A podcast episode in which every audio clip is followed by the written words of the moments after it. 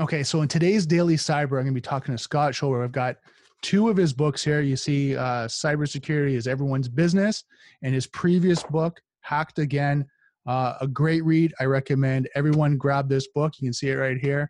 Uh, something I started off with, and it's a book for everyone. So this podcast is going to be a little bit longer, a lot of great detail, a lot of information from a cybersecurity expert. Uh, I highly recommend you grab a coffee, grab a tea, grab some water, sit down and enjoy because this is going to be a great podcast to learn a lot of information about cybersecurity. So let's hack at it.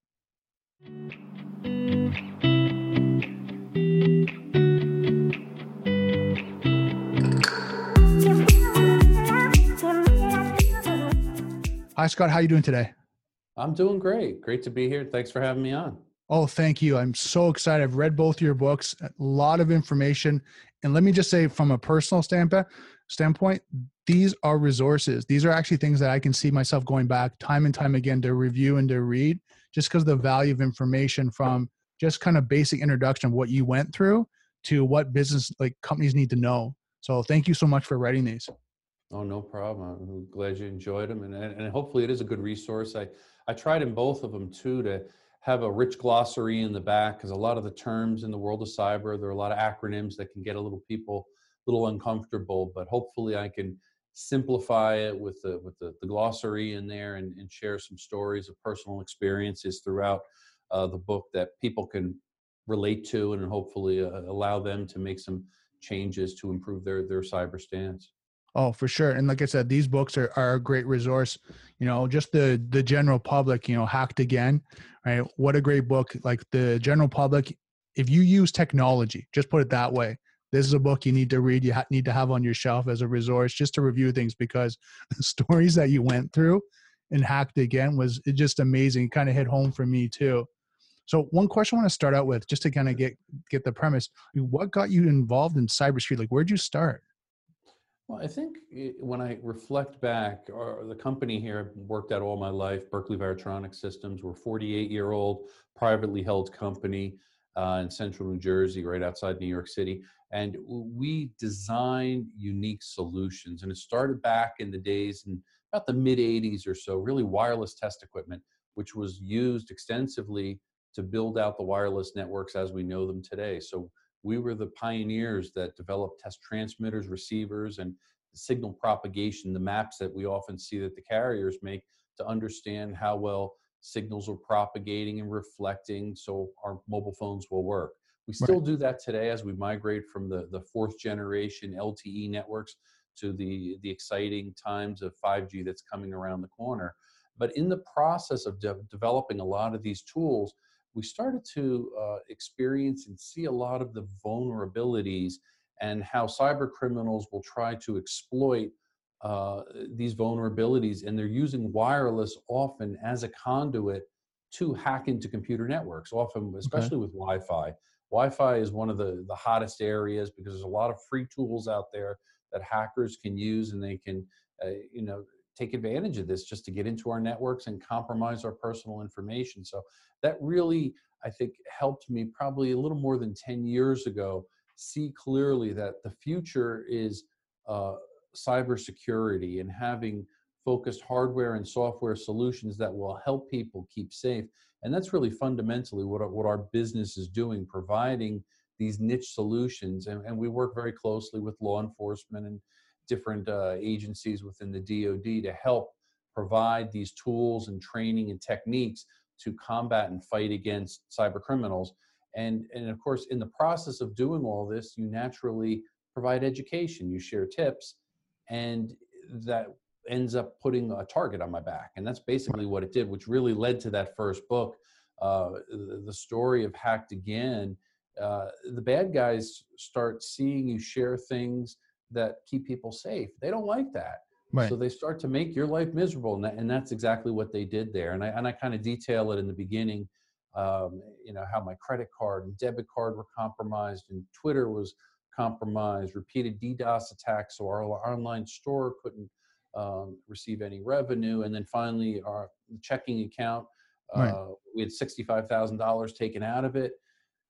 I got the wake up call and I said, geez, this, this is really real and I got to do something here and change things. Even though we're in security, I thought we were secure, but I learned so much in the process. And that's what I try to share through the story there of Hacked Again, as well as, as the second book, so people can read it and hopefully it resonates with them and they can make changes that are not too technical or too complex, right. but it keeps them safe from a cyber standpoint. Now, when in that book, like in Hacked Again, when you talked about like just wake up in the morning, going to your, you know, to the company, looking at that, and you thought payroll was coming out, and you're like, "What? Hold on, payroll wasn't this day," and you're kind of like, "All this money's gone." I think that's a common thing when people get compromised is that the, the misbelief. No, this couldn't happen. No, this is not real. What was that for you? What was that experience? Because I, I think a lot of people need to know the psychological aspect, not just the technical of how you actually feel when you get compromised. Yeah, I, th- I think what happens at first is you, you are truly in disbelief. And I think I, I kept second guessing myself. I'm it must be the payroll. Maybe it's something else. Maybe I read it wrong. Let me go back to it. Should I call the bank? Do I call the police? Do I call the FBI? Your head starts to spin and you really aren't sure exactly clearly what happened, how it could have happened, did I make a mistake? Is it an insider threat? Somebody inside my company that confiscated the money? So your, your mind is spinning in so many different ways. Um, the good news, I think, is I caught it immediately when it happened. So I always caution people, even though it's a pain, it's so important to regularly check your account status, especially credit card, your checking account, you see any suspicious activity, don't say, let me go back later or next week or I'll investigate it. I don't have time now. Immediately drop everything else you're doing and focus on that problem until you can solve it. Because oftentimes it's a hacker is, is, is teasing and they're trying to see, hey, is this credit card a fresh stolen one? Let me run a small transaction of, of five cents, 10 cents to see if it works. If it does, then they're going to go on a shopping spree. So little things like that, I've learned quickly don't put it off don't procrastinate because right. little things lead to a lot bigger problem and I, I tell you what going through the mess i went through the number of letters the number of phone calls um, the sleepless nights it is a very stressful thing. It's almost i would equate it like losing a loved one. You go through all the different emotions the roller coaster of it. When you get hacked and hacked again and, and to be honest with you it hasn't stopped it continues to happen to me these these constant scams. Um, the good news is i know how to reinforce things here. I know how to um, shred documents better encryption better password management. All the things that i try to preach to people is what i'm practicing. So right. it helps me to stay safe. But man what a roller coaster of emotions to your point there. So i tell people a little bit of time to take some common sense steps to keep yourself safe from cyber thieves goes a long way so you don't have a lot of headaches and nightmares. Right. So one of the things I want to add to that, which I mean, you you brought up a really great point, is the actual the feeling of it, and you know, you kind of go through these kind of misbeliefs, like, oh, is it that? Is it this? Is it is it counts? Is it you know someone actually internally? I think the one thing that people don't get, well, who haven't been compromised, it's this unknown entity it's not like someone broke into your house or your, your business and you can see the windows broken.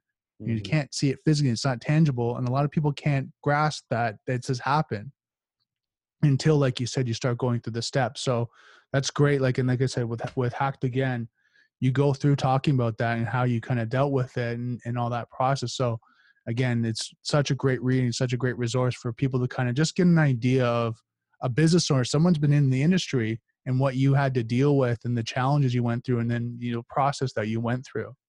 Now through hacked again is there like three steps that you give people if they've ever got compromised what to do immediately?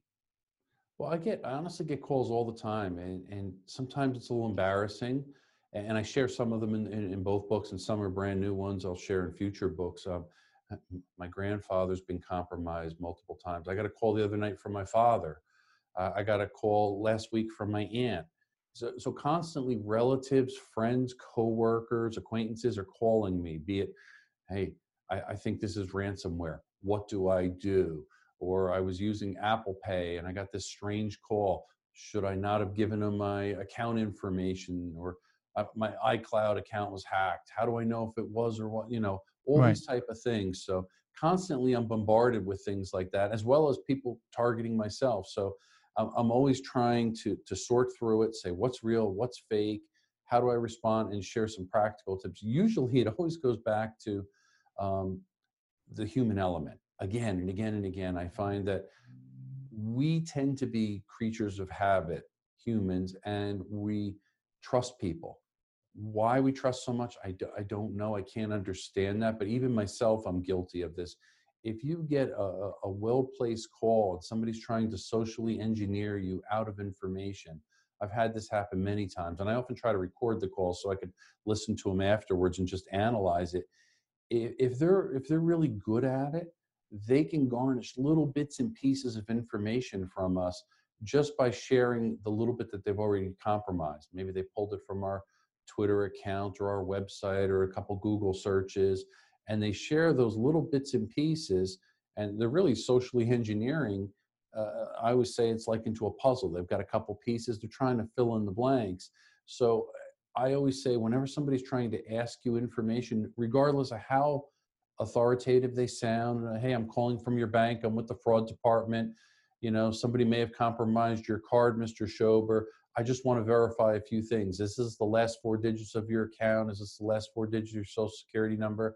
I always say, stop a second. Let me get your phone number. What was your name again? Can I get an email address?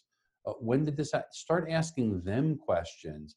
And quickly, it's either game over and they hang the phone up if you know it's a scammer, or or you notice the tone changes or whatever. So I think it's really important for people question everything, Right. even if it sounds like it's from your bank or a trusted individual. It's very important. Otherwise, you're going to make a mistake. So that, that's probably tip number one that I always share. Um, Now, I want to add something to that that I Yeah, go learned too is, uh, and you can confirm if you're hearing this as well, is that now the hackers are actually starting to record the calls. Yeah. Right now, I don't know if you've heard that or there's something on your Mhm. side, but I've, I'm starting to hear now they're recording and they want to get you to say certain wi- uh, certain words Yep. because now they use that as a sound bite. So calling your service providers, be it you know your internet, your phone, your hydro, they actually now use your sound bite to confirm yes. If you said yes, they'll confirm yes. If you you said your address or confirmed your address, they'll get you saying your address, you know, date of birth, social security number, social insurance number, depending if you're in the United States or Canada, right? So they'll get you saying all that information. And so what happens is the agent on the other side of the phone that they're calling doesn't know it's not you because it sounds like you because now you know that guy that socially engineered that you know called you recorded that information from a call that they got from you. And i know uh, a client of mine uh, they actually got their whole family got compromised by a server and then the hacker got into the service provider took over their services took over their their internet their phone their tv uh, cloned their cell phone because now they canceled the phone got transferred to another phone and completely took over. And it was from a phone call that they recorded No. Yeah, and, and just like you said there, a lot of times they're just looking for some type of affirmation, uh, and they'll say something as crazy, "Mr. Schober, can, can you hear me?" And if I say yes, I can hear you, they got it. Right. And and it's that easy to do anything. uh, Identity theft, they're trying to hack into your account, take out credit in your name. All these little bits and pieces they can use against you.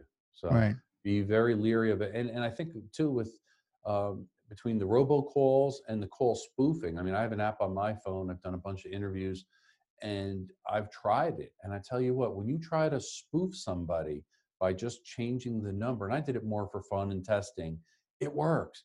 People at the other end that receive the call or receive a text and it's spoofed, they believe it because they look at their phone and say, oh, well, yeah, I'm part of this organization or this group, or I know who this is from. Suddenly they believe everything that follows. So we have to be careful. Don't trust what you see on your phone, what you get in a text, what you get in an email, what somebody says. Question everything.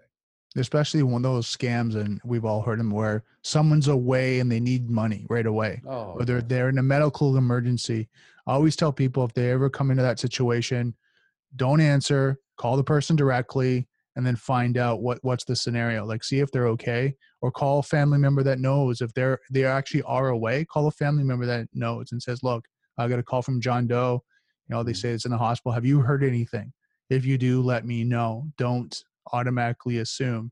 And i think the one thing talking about psychology i think the challenge is, is that a lot of times they get you in a fear state or an emotional state and logic goes out the door because now you're emotional right? We say a lot with the cra scam right? When they tell you, oh my God, there's going to be a warrant out for your arrest. You know, we're going to seize your property. We're going to seize this. You know, we're going to seize your bank account and all that. And people go, oh no. Okay, uh, okay. How do how do I fix this? Versus, what? What do you mean? There's a warrant out for my arrest. Yeah.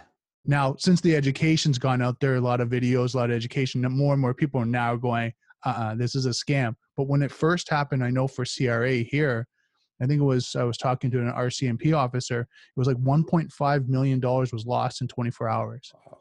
That's right? scary. Yeah. And you just look at just because people didn't know that CRA didn't have a detective division, right? Internally, the police are the police. CRA is the you know a government agency. They didn't know it was disconnected. So as soon as they heard it, they got in a fear state and they took action. Yeah. So it's pretty so scary. True. Yeah, and it go, I think it goes back to what we were talking about before that that that people are, are a little too trusting.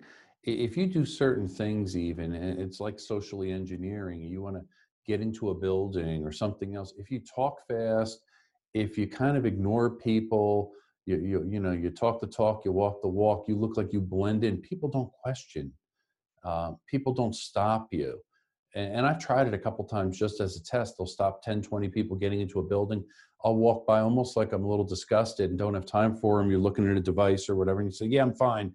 Uh, you walk right through security. So uh, that same type of mentality and things can happen when hackers realize they're, they're trying to breach into a company and maybe they want to get through the receptionist. And a common scheme I always hear about is they'll call the front desk and maybe it's a law firm and they'll say, hey, uh, you know, I, have got an important proposal for Mr. Smith. I got to get it right over, but the email's not working, but I got to get it to him quickly because it's a huge job for you guys. All I need is your Wi Fi password so I could send this through email. And the receptionist kind of frantically goes, Ooh, I don't want him to be upset. Let me get that. Hold on a second. Right. Shares the password, not even making the association that sending an email and, and needing the Wi Fi passwords, the company have nothing to do with one another, but the hacker just fooled them. Right. And that's it. It's that easy to get in, get on the network, plant some malware, work laterally, start compromising things, collecting, stealing personal information. So hackers know how to talk fast and clever and use the right buzzwords in the industry. They do their homework and they have time on their side, and they're going to use that against us. So again, stop, don't trust anyone. Ask for their identification. Just like if somebody, a stranger knocked at your door and said, I want to check your electric meter, what are you supposed to do? Right. Well, you want to make sure someone else is there, maybe check their identification, maybe make a phone call. We do that with physical security, but do we do the same thing in the world of cyber? We really should. Right. And I you're uh, bring up a point. I remember talking to a pen tester who did social engineering as one of the test. He said he would go and he would go have a smoke with a group of people. Yeah. Right. And ask them for a cigarette. And oh yeah, I'm just starting out here. You know, it's my first day. I'm waiting for my badge. And then sure enough, you tailgate someone into the office, right? And he'd be in because they just didn't want to question, okay, well, I guess, you know, this guy's new. Like, you know, and that was one way he said he could get in like 80 to 90% of the time. Just go and ask someone for a smoke, that group of people, mm-hmm. talk about, you know, he's new to the company, you know, his first day, just kind of waiting for his badge, and then just follow people in. Yep. And people want to be helpful. You want to help the, the new employee. You want to befriend them. You don't want to everybody knows that awkward feeling when you start out a company. So eh, it's it's a natural way to to really dupe people and, and get in quickly. Oh, for sure, for sure. Now, did you have number two? So we got number one. So number two, what would be number two strategy if you first got compromised? Well, I, I hate to say this. Eh, I think passwords comes up with everything. I hate passwords. I'm sick and tired of passwords. I think my eyes are bleeding talking about passwords over the past 10 years. I'm constantly updating passwords, strengthening passwords, and I use a combination of systems. And I share in the book there. There's no real secret. I have a, a black book for some of passwords. Uh, some of them I'm using, you know, the app Keychain, uh, mm-hmm. and some of them I'm using actually a password manager. So I, I use different techniques depending upon the level of um, need for the information, how secure it is, how personal it is, how protected I have to keep it. Uh, so my own little system that I use is great, but that doesn't work for everyone. Right. And what I find every, especially when I present, I typically will will poll the room and ask people, you know, who has a password that that's got part of their name in it, their birth date, their anniversary date, their pet's name, and the hands start all going up one after the next. Do you reuse that password on multiple accounts? And, and usually about 50% of the people sheepishly put their hands up. So even though we're all sick and tired of it, there's no easy solution to password management. Um, and we have to kind of balance that security versus convenience factor. And that comes up again and again and again. So I try to share, you know, tips with people and, and maybe it's a it's a, a, phrase that they use and pull the first character off and alternate uppercase lowercase and throw in a few symbols just to understand the importance of creating a strong password but then also understanding how easy it is to hack a weak password right. sometimes when you draw that corollary and i could say geez your your your, your six character password that has your name in it or your dog's name could be hacked in you know 1.5 seconds but I created here a simple to easy to remember uh, 12 character password. It's going to take three years to hack with automated tools right now. That helps them see, wow, I guess it's important to create a long and strong password and not reuse again and again that password across multiple accounts. Right. Yeah, I think still struggling, and everybody's still banging their head against the wall because they fight me back. Right. Um, but it's a common problem. And if you go back to just about every breach, as I dive into them, at some point in the breach, usually there was a weak password that was compromised, be it the sticky note on the computer, uh, be it that they weren't using two factor authentication, whatever the case may be, be it was socially engineered, they were sharing passwords. As you dig in, usually it's some type of password associated to every compromise that's sad and that can be fixed. It's in our control. True. And then one thing I want to add to that is that, you know, sometimes people have passwords and like you said, they change the last, like they have a number at the, at the end. So this, you know, every 60 or 90 days, they change their password and they, they go from one to now number two and number three and then number four because they want to remember the, the first, you know, mm-hmm. 10, 10 characters, but they don't want to keep changing the password. So they'll just add a number and they'll just kind of, uh, sequence the number one, two, three, and go through through that. Now, one thing I would say for on my point is just be careful doing that because if it is like you said, your anniversary, your kid's name, your dog, your favorite sports team, and that, and you're doing that, then yeah, you know, a hacker can just play around and say, is it one? Is it two? Is it three? And then eventually, you know, he's only got nine numbers to go through or up to zero. So I mean, from zero to nine, he can go through and he might be able to catch it, right? Yeah, and, and, and to your point, I've done some some little research on my own. Some very secure sites, I'm required every 90 days to change the password. So it's long, it's strong, it's secure. I, I have to do it because it's tied with government stuff. Um, but interestingly, I've I've done some tests where I'll go back and put in my old password, and it will say you've already used this password. So what does that tell you? It tells you that they're storing some of the passwords from the past. So if you just toggle the last digit or two and that password database or that system's ever compromised, they're going to play around and try the very common techniques that hackers do, just to your point, and they're going to get into your account. Right. So you, you got to create a unique password each time. I always say if it's really, really hard to remember, it's really, really hard to hack. Right. Um, and it just goes and it's a numbers game at the end of it. It's a mathematical equation. You could sit down and and figure out how long is it going to take to hack this particular password. And, and we'll talk passwords till we're probably blue in the face. Yet, if we look not to the distant future, the part that kind of scares me is we've got artificial intelligence and machine learning that's really coming to fruition now. That's going to change the world of passwords greatly because passwords that are really long and strong now are going to be able to be figured out in no time. That's I think right, and I think right now the future for passwords and and something that I've been seeing is uh, true password. There's decentralized authentication. Yeah. So passwords along that line and more and more companies are looking at where it's biometrics it's you know thumbprint face recognition especially with the smartphones right as we're starting to see right now where now the passwords are not stored in a local database they're actually now hashed onto the actual uh, smartphone so what happens is now you have to try to compromise you have to find out who that individual is and now you have to compromise that individual specifically which makes it a lot harder. Now don't get me wrong as you and i know it's not impossible. If hackers have a lot of time they'll do it.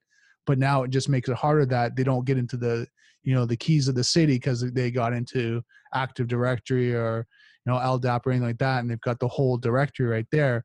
Now it makes it a little bit harder. Yeah i, I do i do agree with that and i tend to i, I love I'm, I'm a big apple fan when i look at my phone and it unlocks like it just did there that to me is fabulous and then using apple pay and understanding the ecosystem and how everything's encrypted and one-time tokenized uh, transmission. It's not sending my credit card information. I think a lot of phone manufacturers are driving this push for security and improved security because everybody's glued to their phone.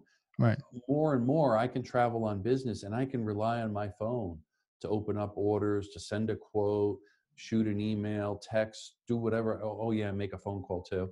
Um, I can do everything on my phone. It's great. It's convenient and it's high speed and it's reliable and the battery lasts a lot longer now and it's by the way it's got a great camera and you start to look at all the things you can do it's your swiss army knife so that's where the focus where more and more security is being put but again hackers realize people are migrating over to smartphones.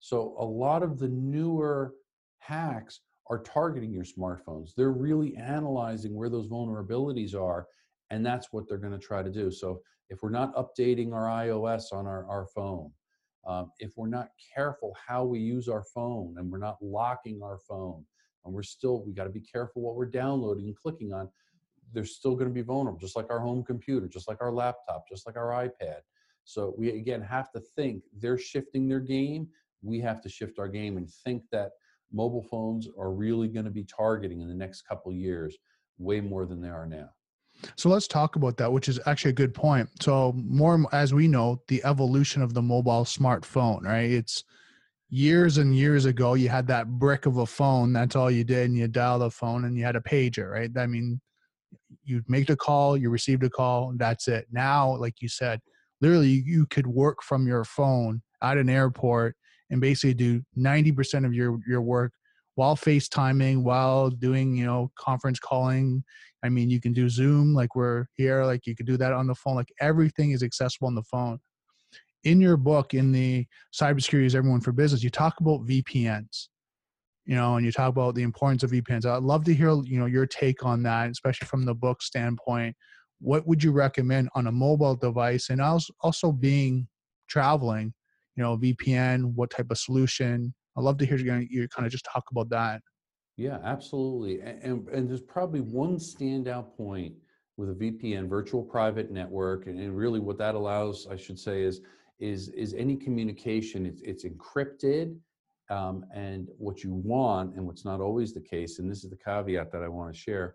Um, nobody knows what your your viewing habits and your browsing habits are here's where the caution is. A lot of people hear VPN, I got to get it. They don't even know what the acronym stands for.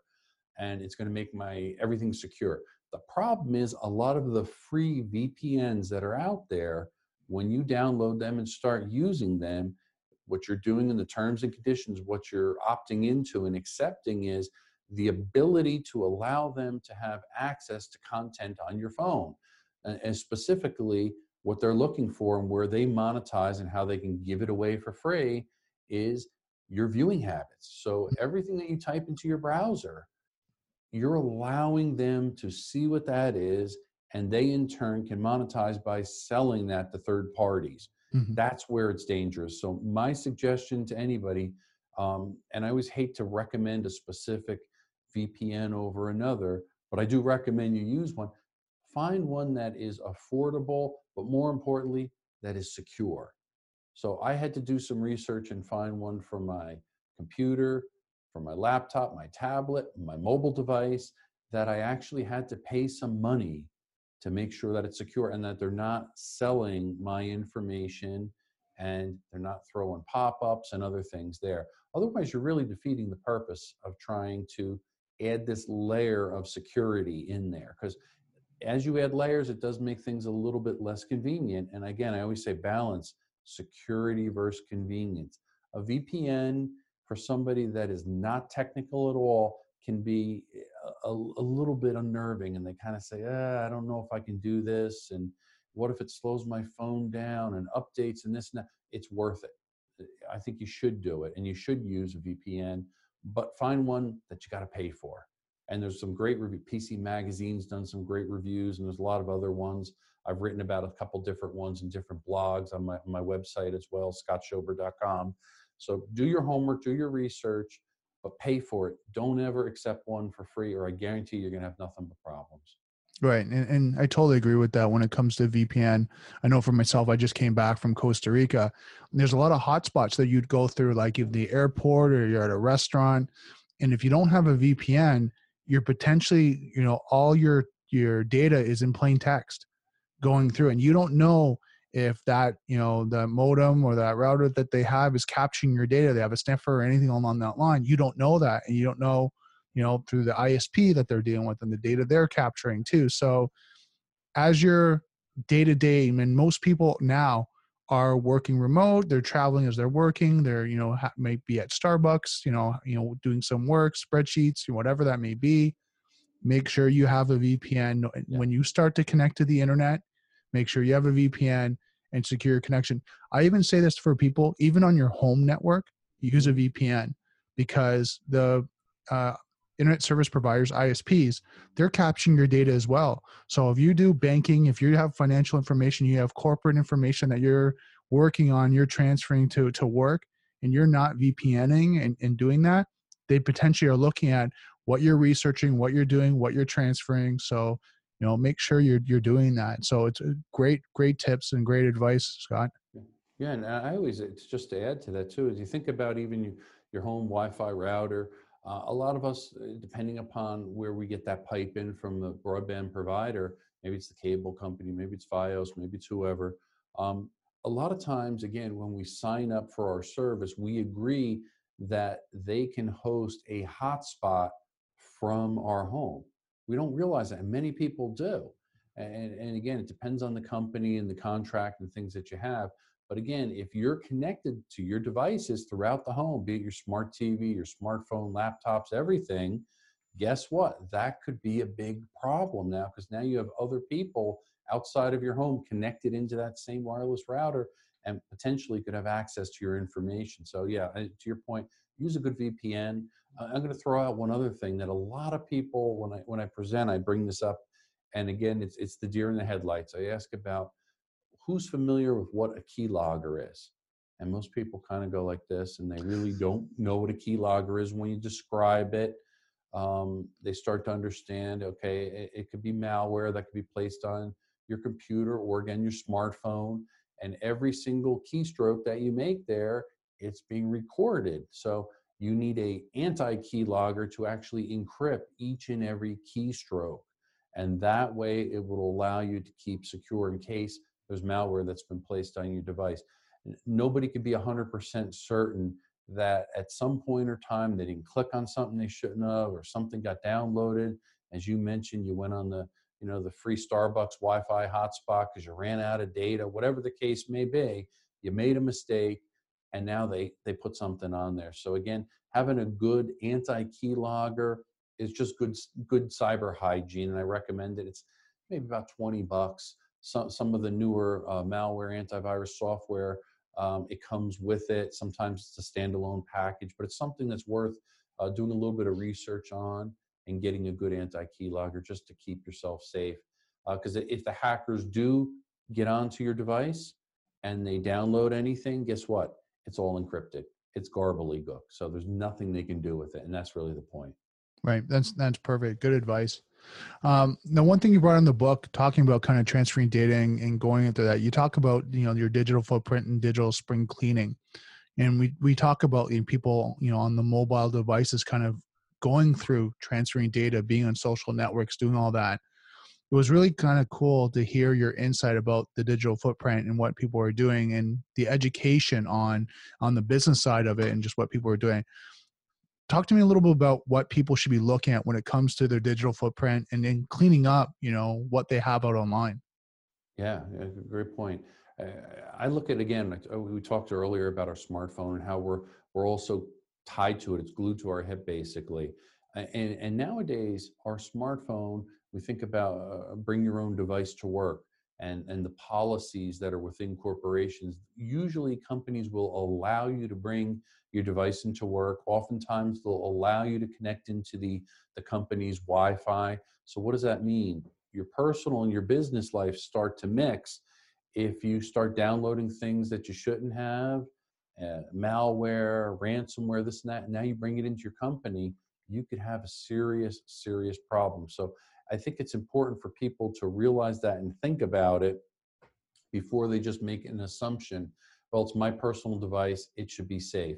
Because now it might be personal information, it might be intellectual property, it might be company secrets that could be um, compromised. And, and as, I, as I mentioned there, ransomware, that's a very common thing. People will innocently go on the internet, click on the wrong thing, click on a phishing attack in an email, and now suddenly his ransomware is downloaded, encrypts everything, and now companies or municipalities or universities or hospitals are in a really tough situation.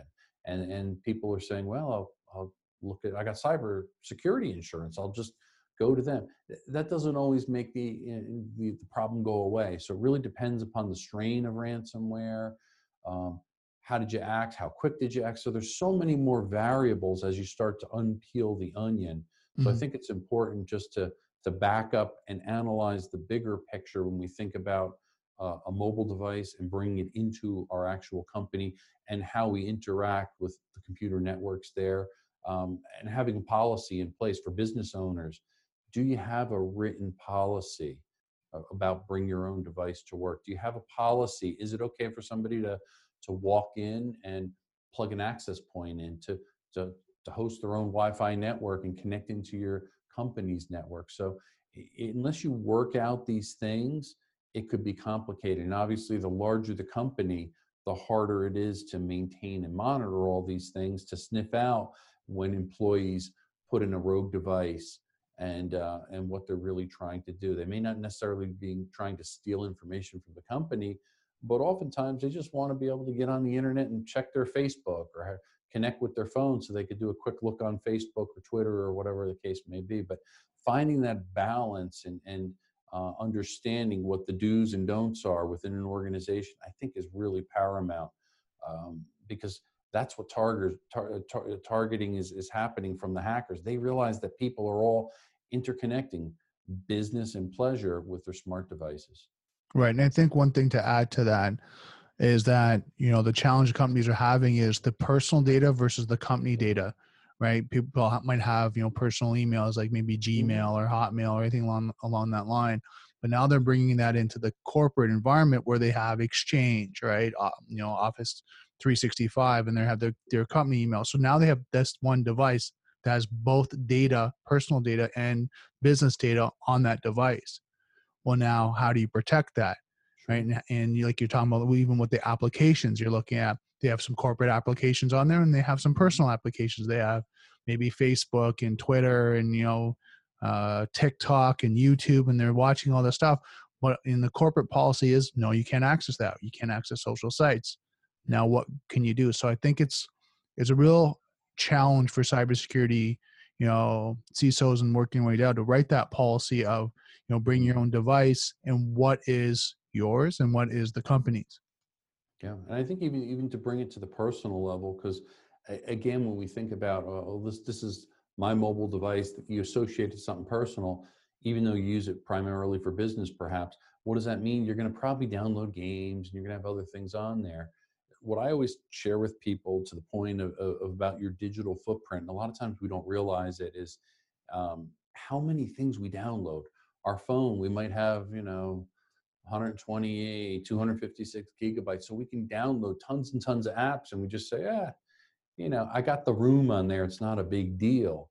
Um, the, the problem is what's going on in the background. A lot of these apps have been proven to be collecting information, collecting uh, latitude, longitude, time, where we were, geocoding what we're doing, uh, recording where we're, we're browsing.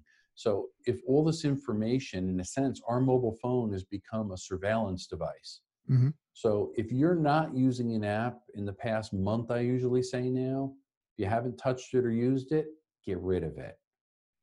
It's not worth keeping on there.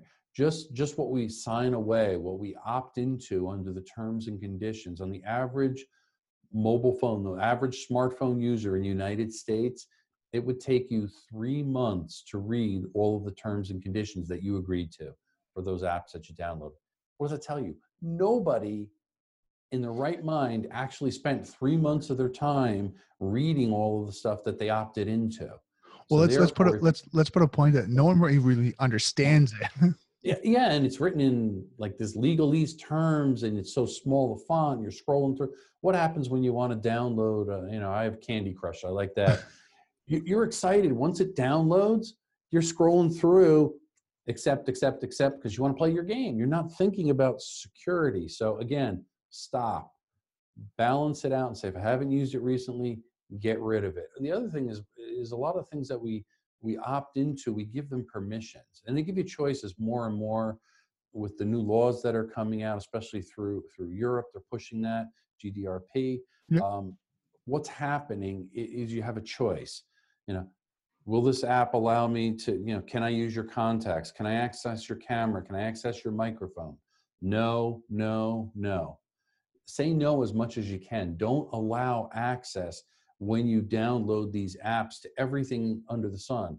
And, and, and if you do, what's going to happen? You're opening the door up for problems. So your best bet, do a little digital footprint spring cleaning, let's call it, and get rid of those apps that you're not actively using. The other thing I tell people to do is, is shut off your Wi-Fi and shut off your Bluetooth when you're not using it actively. Yeah, it's not as convenient, but again, are we going to trade security for convenience? Maybe we have headphones maybe we sync to our car whatever the case may be but the more that you keep that shut off the better chance you have to keep your device secure. There's a lot of tools out there. Um, we develop a lot of tools to counter these tools that are used for hacking in the world of bluetooth in the world of wi-fi and i can assure you it's extremely easy these days for a hacker that has no money to watch a few YouTube videos, get educated, go down in the dark web, download some of these hacking tools and start to use them to compromise your mobile devices. So don't even give them a, a, an open door there. Shut off your Wi-Fi, shut off your Bluetooth. Make sure you have a good screen lock on your phone in case you physically misplace it or somebody steals it from your your your, your desk or your pocketbook or wherever else. So take those basic security precautions and it will im- improve your security posture tenfold. The one thing I wanted to add was you're talking about like the applications and and you know the things that pop up. Yeah. I recommend as a user base, read what's popping up. Don't just click yes, yes, yes because you want to get to the game or Yeah. you, you want to get this app. Read actually what's coming up. I've had too many people go, something popped up and they clicked yes and they go and they go, so what was that? And they go, I don't know. I just clicked yes. Well, because I wanted to get installed. Yeah. You know, it can't be anything that's going to harm me. But like you said, you know, Candy Crush, why does it need access to your contacts or your camera or your your audio? Well, I don't know. So then why did you click yes? Well, did it? Is that what it said? Well, how, do- how do you know, right? So I think one of the things that I recommend as a, another tip is if you're installing an application, read what pops up. Take your time. Yes, I know it's it's a little inconvenient, but read what's coming up so that mm-hmm. you do what Scott says is that you click on the no as much as you can and ask questions like kind of go, why does this app need access to my contacts? Why does this app need access to my my audio? Why does this app need access to my phone? Why does this app need access to another app that it doesn't it shouldn't have, right? yeah, yeah. Start point asking those questions, right? Because I see too many people, and this is what we see as as cybersecurity professionals, is so many people are so busy, right? I don't have time for this. I I just need to do it. I I don't need this pass long password. I need to log in. I have so much work to do. I don't need to down. I read the terms of uh, terms of service. I don't need to do that. I just need to go. So our recommendation, I think Scott would agree, is just take your time, right? Don't rush through things. Yeah, that's true. When you rush, you're going to make a poor decision. You're going to make, as we talked earlier, an emotional decision. You'll make a mistake. I had one a couple of weeks ago uh, using Apple uh, AirBook, and uh, I try my best to obviously keep it very secure. I was doing some research. I have no idea how because I don't remember clicking on anything I shouldn't have clicked on. Somehow, some malware got on there. It, it messed up all of my Wi-Fi settings. It changed it, changed the proxy and this and that. I've, I've never went in there and changed it myself.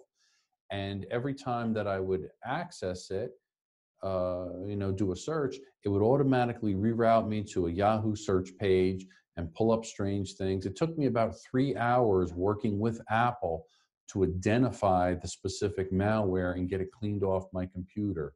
Um, it was tough. I mean, I've had other things in the past, but usually I can resolve it myself. This one I could not resolve, and it was very frustrating. Um, but but you got to be careful what you're looking at when, when you're doing research. If you're surfing the web, as many people do, and aimlessly going site to site, you may actually hover over something and click on something you shouldn't have, and you don't even think about it because you're distracted, you're listening to music, whatever the case may be. Eh, one thing I always recommend too is consider using some other types of browsers like DuckDuckGo. DuckDuckGo mm-hmm. encrypts all the data. They don't sell your data and they don't push pop ups in front of you that you may accidentally click on or hover over and cause a problem. Um, and again, the, the IP traffic's bounced around, so nobody knows where you're actually performing that search from, which is actually helpful. So, you know, it's free. Is it as nice as Google? Is it as fast as Google? Probably not. You'll find in a couple different ways, but it's really nice. It works well. So, there's a lot of free stuff out there that does work well. Um, and you just got to give it a chance and get used to it. So I always encourage people consider that at least. Um, otherwise, your, your, your digital footprints when you're going on regular search engines, uh, and the average thing that you type in your search bar, I think, is sold to 23 different companies. Wow. What does that tell you? If you're searching for kayaks today, 23 companies paid, you know, maybe it's a fraction of a penny to know that, you know, at this IP address, this user was searching for this so they see your other devices they're going to constantly push it up on, on your you know your facebook your this your that and until you eventually give in and, and buy something. Well the other thing to add to that is the cookies right? Yeah. you know the stored cookies when when you're surfing all of a sudden yeah like you said maybe you're you're looking for a vacation. Now you go on facebook and all you see on the ads are uh, vacations about hotels and airbnb and you know resorts you can go on tours you can go you're wondering like why is this? But like you said all this information is being captured as you're going through your day to day of searching and all that and what they're trying to do is market to you. Same thing like when you look at amazon. When you go on amazon you're looking at things to buy now so you see recommended things like you know shoes clothes it stuff whatever that may be. Yeah and, and what i always tell people a lot of people are a little bit disbelief when you tell them that and i always kind of give them a high level understanding of what metadata is data about data. So it, it, makes a corollary and association to you, and more importantly, your like habits, your views, what you hover over, what you're thinking about buying, what school you're going to go to, what's your favorite soda, what clothes you like, all those different things associated to you. When they, when a company has that metadata, such as Facebook and a lot of these other analytical companies, they could sell that or they could use that to target you and you don't even realize it because it's subtle it's done in the background and it keeps popping up and some people uh, consciously see it but most people don't and and that's very effective from a from a sales and marketing side for them to use that data. What you can do is a test and what i've done i encourage a few people to do this and i've done it myself is pick something that you is very random or abstract that you don't talk about you don't think about, you're never going to buy. It could be the strangest thing. It could be a, you know, a lemon squeezer mm-hmm. for whatever reason. And type that into a browser and then carefully observe where else you see things associated to that uh, on, on your mobile device, on your laptop, a week later when you're at on your computer at work, and just jot down every time you see it. And you'll be amazed how many times that the marketers are going after you just because that simple search that you typed in a single time. Well, for sure, exactly. I mean, that's why you just kind of have to be mindful of protecting, you know, your your data and, and the information that you're searching for. Yeah, definitely. Now, one thing I wanted to add, uh, and this is great to talk about when you talk about the, your digital footprint and your your digital springs uh, cleaning, is a lot of people don't know that the developers that work on these applications sometimes is not that actual company. They have you know outsourced other developers to write certain sections of the code for that application. Uh, I worked with a company, uh, it was reselling for uh, source defense, and we did audits on people's websites and their third party, you know, plugins and things like that. And you would Mhm. see that it was four layers deep from where the actual code was to who actually wrote that section of code or that plugin. And it's no different from the apps that you download from the App Store, you know, for your iPhone or, mm, you know, you're doing it for Android.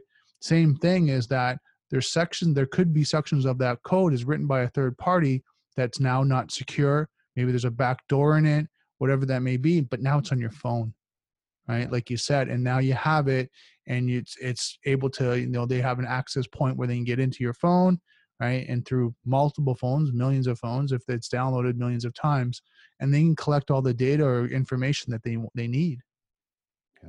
Yeah, that's So- scary, and it's done with hundreds and hundreds of companies. I mean, I, I- pick on Facebook often because they're an easy target, but uh, a, a lot of the APIs there that they will provide their third parties, so they could develop different modules. Even um, the, the amount of information that that can collect without your knowledge is, is just blows my mind away.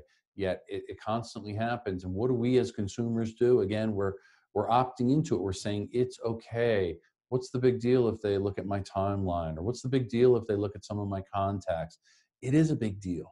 Right. It is dangerous because it's giving them layers and layers of personal information. And now suddenly your digital footprint is out there. And, and the scary part is it's not easy to make it go away. A lot of people think, ah, whatever, it'll be gone. No, it, it's permanent no there's not one server that keeps your information and you hit a delete button and it's gone. The data is replicated and there's many backup servers and backup in systems on different parts of the world for most of these large tech companies. So just because we think it's gone for the moment it's it's got some history there and it's going to stay there. So we got to be careful what we say what we like what we search what we watch on the internet because there's a level of permanence there and it could come back to be used against us if we're applying for a job or we're trying to do something else that we thought nobody would know the history or the past guess what it's recorded and it's still out there I remember a couple years ago, I did a talk at a high school, and this was you know when social media was you know big for the kids, and they were in Snapchat and kind of doing that. And I said, look, you know what? When you're on social media, uh, be careful what you put up there with your friends and what you're doing. And, you know, if you're doing some drugs or anything along that line, I'm not here to judge you. Just don't put that up online, right? Because again, when companies start to look at you later and they start to you know scrape your internet right your social sites and kind of see who you are as a person you know what work you've done and they start to see these types of pictures they might not hire you right and it's mm-hmm. not they're going to tell you we don't hire that just that you won't get a call back Yep. and all of a sudden you start going to kind of find out well why am i not hireable? Well maybe it's because what you put online 10 15 20 years ago that now it's been seen and they don't want to take the chance because now you're a liability because you know they don't want that you know pr issue in their in their company right? Because you could cost them money if you do something that could cause the brand reputation or anything along that line. So it's a good point to kind of look at what you post online and like the longevity of it right? Like you said you might delete it but it could be cached somewhere else right and it only takes a few few minutes to be able to find someone's information that they've ever posted online Yeah, and I, think of just the example we were talking apps before. Think about FaceApp, um, and that kind of had a roller coaster a number of years. A lot of users, then it quieted off, and then again with the FaceApp challenge with celebrities using it. Next thing you know, everybody's using it, and they take a picture of themselves. How do I look when I'm older? Where do all those pictures end up? On a server. Who owns the company? It's a Russian company. Um, what do they do with those photos? I don't know. Where do they end up? I don't know. Right. What do we use for future authentication? With, with when we think about biometrics and, and things, facial recognition. So now there's a company that's Russian based that has a remote server, probably with backups of it, of millions and millions of people throughout the United States face. That doesn't seem to make a whole lot of sense. But when you download the FaceApp, what do you do? You agree again in the terms and conditions. You allow them to have access to your contacts. You allow them to have access and to sell and use for marketing purposes everything you type in your browser. So again, you're giving away the store just so you can take a stupid selfie of yourself and make yourself look older. That's the problem with some of the technology that everybody embraces and accepts. And that's the danger of our digital footprint, not just now, but I look forward to the future of you know authentication where you walk into a room, a door unlocks, a light turns on based upon my face. That could all be ruined or compromised if we're giving it away right now. Dangerous. Oh, for sure. No, no doubt about it. So I'm going to a little uh, little pivot here. I know we've been talking a lot of great things when it comes to cybersecurity, and a little bit more on the kind of the personal side and and and looking at you know user base. But let's kind of pivot a little bit to the corporations, companies that might be listening to this as well, because I know in the book, which is great, you talk about a lot of breaches, right? Different companies that got breached, uh, and you know one thing that I've heard a lot about and talked a lot about is cybersecurity insurance right? You know, the transference of liability. You know, you kind of go, I, have got everything set up, but I don't want to take responsibility. So I do transference and get into cyber eh, cybersecurity insurance company is going to take care of the rest because I just can't afford it. I just don't want to invest in that, and they're going to do that. So, what's a good thing to start out if you're looking to get cybersecurity insurance? What should you do as a company first and foremost? Well, I, I think the, the fundamental thing, and I share this with a lot of people, and they kind of go like this: they, they, they don't understand fully, and I always look at insurance. Insurance just helps us to kind of manage the risk a little bit and, and, and to spread it out so you don't fold as a company. Um, when you get cybersecurity insurance, first of all, it's important look for an agent that understands it and can explain it to you. And probably just as important, realize that you, as a corporation, have to make sure that you follow carefully all the guidelines and put into practice the, the, the, the, cyber initiatives, the things that they say, these are the best practice steps. And, and they'll make you aware of those. There should be a list of them. But now you actually practice them in your company. In other words, you can't just go buy cybersecurity insurance and yet use the old lazy habits of sticky notes with your password on the monitor. You have to protect personal information, your vendor's information, credit card information. You have to make sure probably PCI compliant, if you're accepting credit cards, that you, you're shredding documents. A lot of times what companies do is they just look to, uh, cybersecurity is kind of complicated. I'll just go get insurance and I'm covered. That's not the approach to it. You have to do both.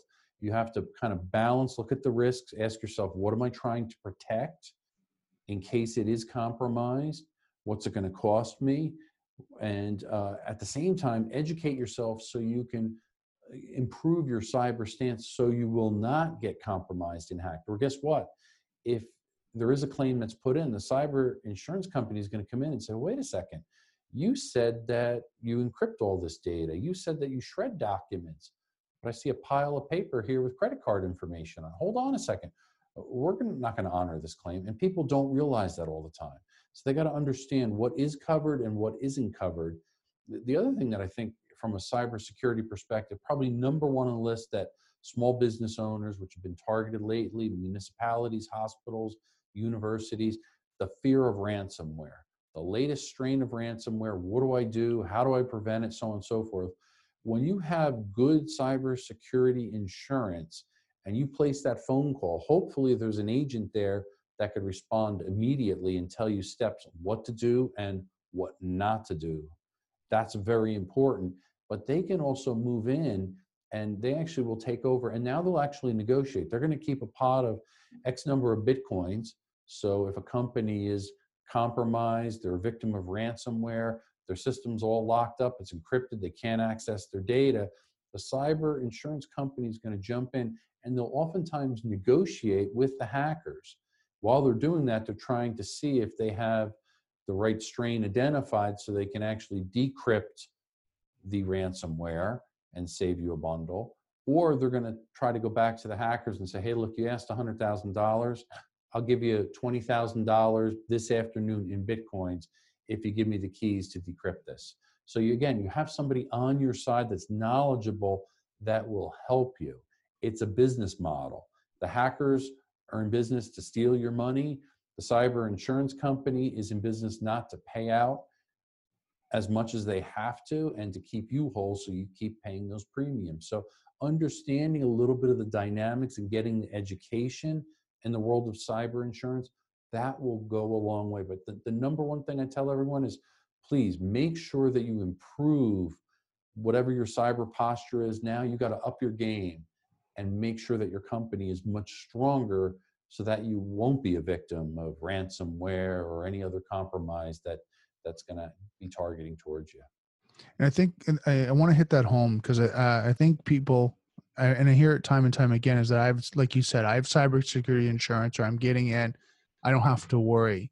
And you made a great point is no, no, you, there's a checklist you have to go through. You have to do your due care and your due diligence, right? You have to make sure these systems are not just in place, but the patch management's there. They're up to date. You have someone manage them day in and day out, and you have people monitoring them. Like you have all mm-hmm. this in place that if and when there is a compromise or a breach, that when you go to the insurance company and make your claim and the the auditor comes in to audit what's going on, you can say, no, we did this, we did this, we did this, we're up to that. Talk to John. He's our, our IT and mm-hmm. security guy. He's got everything in place. We're at the latest patches, we're at the latest updates, we've got the latest hardware, we've done everything we could, right? And yeah, we still got breach. And and this and the breach could happen to like an example, you know, Joan, who's the admitted person, clicked on a link by accident and it, ransomware went through. Could be something that happened that just that innocent but again, as long as you do your due diligence, that's when the security, the insurance company helps out. It's when you don't, right? You leave everything lax. Ah, you know, I don't have to do these updates. Ah, it's not that worry. I have insurance. Don't rely on, and my point is don't rely on like that. It's not a safety net, right? It's something in case of, you know, break glass. Yep. Yeah. Yeah. Well said. And, and they're, they're not going to pay out the claim. That's the bottom line. And, and if you ask your, your, your uh, insurer, they will plainly tell you, yeah, you, you got to do these things and make sure you do them. And hopefully they'll help you in the process or get someone in to educate you a little bit. Uh, we'll work with other companies that, that will help you. I, I, we talked a little earlier before before the interview about you know vulnerability assessments, pen testing. That's something that I had done. It, it, it opens your eyes to find little areas within a corporation where there's weaknesses where you need to shore up these areas so that you won't be a victim of, of hacking. And the same thing happens when you go to get cyber uh, security insurance. Suddenly your eyes are open and you start thinking a little bit more. And, and you know, you're not stacking up that paper saying, hey, I'm going to shred these one of these days. You're going to actually shred them. So it, it, it really tells you to, to kind of make this real and stop talking about it. And that's what we need. We need discipline. Unless you're a really disciplined person, cybersecurity is kind of a boring topic. A lot of people don't get excited about. It. I do personally. Um, you know, but not everybody does, and I don't blame people. I can understand why people think it's boring, but if you can get that discipline down and kind of get excited that you're you're you're you're reinforced and nobody's going to penetrate this now because I took a strong stance here, whatever the case may be that's going to go a long way and works very well with cybersecurity insurance. Right, and that's that's a great great point. Is that you you know you do your best to harden your network and you know have a strong posture, and you do your best. I mean, I think the hard thing about being in the cybersecurity field, and I love to kind of hear your point is this is that you're always educating, you're always evolving, you're you know constantly trying to keep up on the greatest you know the latest things while you have 10 15 different projects on the go while you know there's potentially a breach and the pressure's all on you to fix it or your team or the people that you work with so it is a hard career it's a hard position to be in but you have that fortitude in my opinion it's a great career i mean you can help a lot of people yep and you can you can beat the bad guys and uh and it, it's not necessarily done with uh, bullets and guns or, or anything like that. It's it's often done with computers, and and just thinking and, and being careful and stopping as it's one of the most common things we talked about just to, today is stop and think before you're too quick to click or do something else because oftentimes if you could stop reason on it you won't make that mistake and that, that's right. really important in the world of cybersecurity yeah, no, so true. Now, in the book, you talk about Ashley Madison, Yahoo, um, the Marriott, WannaCry, the Internet of, of Strings, Equifax, Uber, Anthem. So you talk about a lot of breaches, you know, and we see more and more companies and large organizations that you know are are being breached. It's not, you know, it's not the small companies. It's not people that might not have a security posture. It's the big companies that have security postures right? And they're doing a lot of great work, but are still getting compromised. What is one thing or a couple of things that you'd recommend for companies to kind of, you know, really look at for 2020, you know, to help to protect themselves and things that are really kind of the front runners, like, you know, you're looking at data is a huge, you know, topic coming up now. What is that for yourself and you're seeing that we need to start to look at as cybersecurity professionals? Well, I think there's a couple things that when you look at a large organization, eh, cybersecurity often goes back to the human element and the people problem. People are creatures of habit. They're going to do again. They're going to always migrate to what's convenient versus trying to do something secure. Um, it's going to snow outside. They're going to want to stay at home and work remotely. They're probably not going to try to opt in and use two factor authentication for remote access. Yet, when we analyze a lot of the breaches, how did the hackers get in? It was because somebody left a password around and they had basic login credentials to get in for JP Morgan when they were compromised years ago, remote access, um, third party with the Target breach back in 2013. Again, somebody's remote accessing the, the, the computer networks and they place some malware and they start working and stealing credit cards or stealing bank account information or whatever their goal is as a hacker. But it's usually to steal and monetize. So uh, I think again and again with larger organizations, you're going to find there's levels of remote access. Some companies now uh, are telling me they're, they're trying to back off from that, or they're trying to very carefully put things in place so it's super secure and they're educating the employees so they take it seriously. Because oftentimes the company will spend a lot of money. I mean, I look at JP Morgan years ago probably one of the most secure banks in the world. They spend a lot of money each and every year to be secure. And, and yes, they they they're entrusted with a lot of people's assets and money, um, yet they were compromised. And what did they do right after that? They committed to saying, "Hey, I'm going to spend a half a billion dollars more to protect all these assets, to protect our clients' money." What does that tell you as a consumer, as a business owner? that's somebody you want to work with that's not just satisfied where they are, but they're willing to spend more money to secure things, to keep your information, your money secure. Companies that are kind of complacent, if they're too small, that unfortunately they don't have enough money to spend. And, and that's hard for banks, especially these days, as more and more banking is going online. I always look at a bank and I question, and again, I, I had I share some of the stuff and my frustrations in the book what is secure anymore? No bank is 100% secure. Mm-hmm. I, that's that's a fact. But you want to analyze it and do your own homework and research and try to understand what type of provisions does that bank have in place? How well are they willing to work with you? For, for, for the one bank I use, um, they will not allow any online wire transfers to go out of my account. That's the way I have it set up. Okay. I have to go there in person and sign a document and prove I am who I am.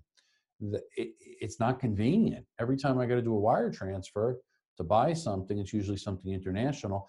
I got to get in the car, go down to the bank, have an appointment, pull out my license, fill out the paperwork. It may take a half hour to an hour. However, I know that nobody's going to be wire transferring any money out of my account. So again, well, let's let's talk about that. Yeah. Let's talk about that because that actually is a security measure that you put in place because of the previous breach, right? Exactly. Right. And as you, if you're a business owner and I want to add that, eh, you know, the things that you're doing, the steps are not just, you know security measures that you know best practice and what you should do.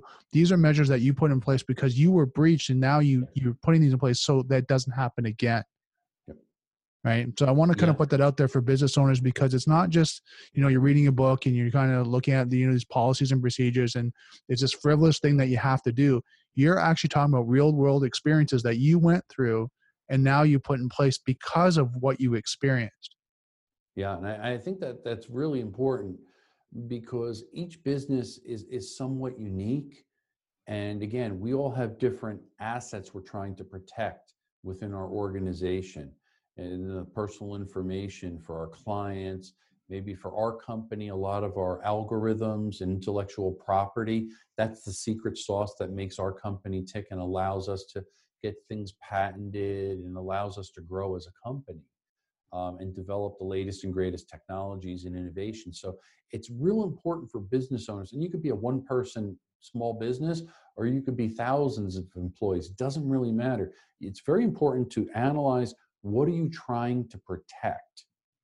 Because if you can do that effectively, it will help you when you go to get cybersecurity insurance, when you're trying to implement best practices within within a company, or when you want to put some things in there like I did that maybe slow down a hacker. If any hacker wants to get into any account or any company, any network, they will succeed if there's enough motivation for them. That I guarantee you. and time. However, slowing them down, that's the key.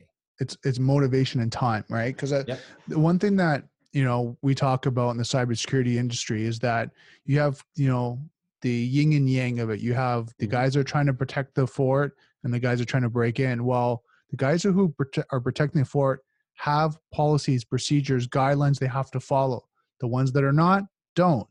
So they have all the time in the world and all the tools in the world that they can use at their discretion, and Mhm. and there's no rules and regulations right? It's almost like a street fight in that, in that sense, right? Yeah. There's no rules. They can do whatever they, they can to get in. If it's social engineering, using some sort of tool, you know, malware, whatever that may be, they can use that. Now, we only have certain tools that we can use with the company policy and the governance and things that we have in place that we can protect the network and the, the, the, the data and the employees and all that. So it's one of these kind of battles that we go through as security professionals so you have to do your best. You have to do your due diligence, and I mentioned that, mm-hmm. and your due care, you know, to the best of your ability, right? And then just keep growing, like you said, every year. Try to improve your posture. Try to improve your posture, right? Yeah, and, that, and to your point, I think that's very important what you stated. Don't just implement things and think, well, okay, I'm done dealing with cybersecurity. Now I'm going to go move on to business as usual. Cybersecurity is a constant battle of of a kind of a, I always call it a, a you know a, a cat and mouse game. You're going back and forth. You're you're thinking like the hacker. You're looking at what the latest vulnerabilities, weakness, what they're trying to exploit, and then balancing that out with action items. So you never want to just be complacent and say, I got it. You want to keep upping it. Maybe it's adding, you know, from a physical security standpoint, you might add lights, motion detectors, you know, more cameras, uh, updating systems. That that we can see because it's more tangible. But we need to do things behind the scenes in the world of cybersecurity just as much, so we can counter the cyber thieves to move on. Um, I, I, keep bringing back uh, shredding documents. To me, I find it fascinating how long shredders have been around, how low cost they are, how simple they are to operate, but people don't use them. I see again and again and again, they just throw things in the regular garbage. I share the example, I, believe in, in, one of the books there.